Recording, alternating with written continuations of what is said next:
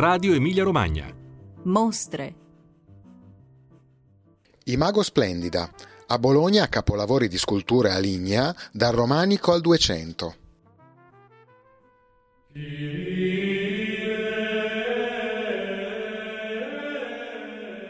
Cari ascoltatori, oggi siamo al Museo Medievale di Bologna, dove una mostra, aperta fino all'8 marzo 2020, ci racconta di quando la città era una delle capitali europee della scultura lignea.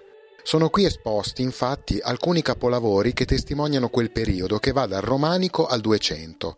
Ne parliamo con Massimo Medica, curatore dell'evento insieme a Luca Mor. Di che cosa si tratta? Ma innanzitutto di esporre quanto resta della scultura linea a Bologna, in particolar modo si tratta di grandi tre croci trionfali che erano collocate molto probabilmente sui tramezzi eh, di chiese bolognesi. È la prima volta che questi capolavori, uno proviene dalla chiesa di Santa Maria Maggiore ed è stato restaurato proprio per l'occasione da Autorino Nonfermale e da Giovanni Giannelli e quindi viene presentato il risultato di questo importante restauro. Dicevo la prima volta appunto che questi tre capolavori provenienti e frutto di una medesima bottega sono, eh, sono presentati al grande pubblico. Ne emerge eh, come dire, una produzione di altissimo livello che in qualche modo conferma questo ruolo centrale della nostra città, soprattutto nella seconda metà del 200, quando Bologna è la grande capitale europea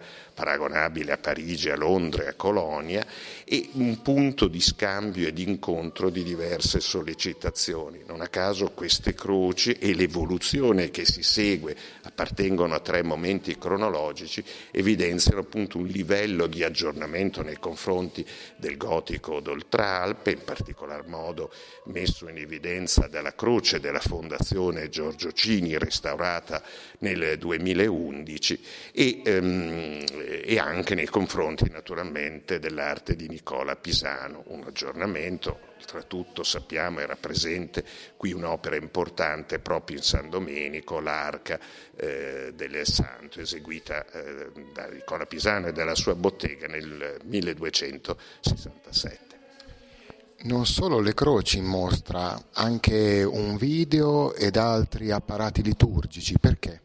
Ma innanzitutto proprio perché volevamo spiegare, eh, il visitatore che vede queste grandi eh, croci trionfali deve conoscere qual era la funzione liturgica.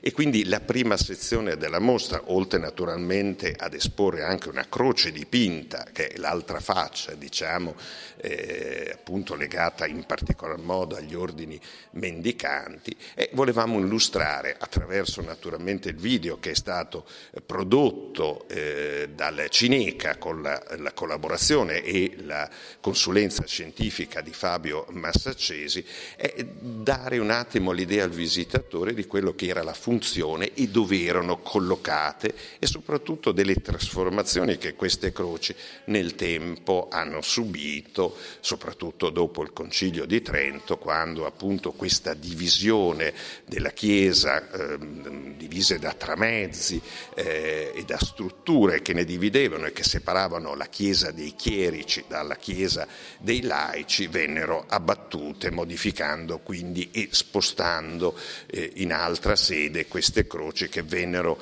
il più delle volte riadattate, ma anche illustrare quelle che era la funzione liturgica, gli spazi e quindi in mostra sono esposte una serie di capolavori dell'oreficeria e anche manoscritti miniati che testimoniano innanzitutto quelli che erano gli oggetti d'uso allora, ma al tempo stesso anche sono strumenti di diffusione di modelli e di aggiornamento che gli artisti prontamente recepiscono. Grazie mille. Tutte le informazioni per organizzare la vostra visita sono sulla sezione arte antica del sito museibologna.it. Un saluto da Carlo Tovoli.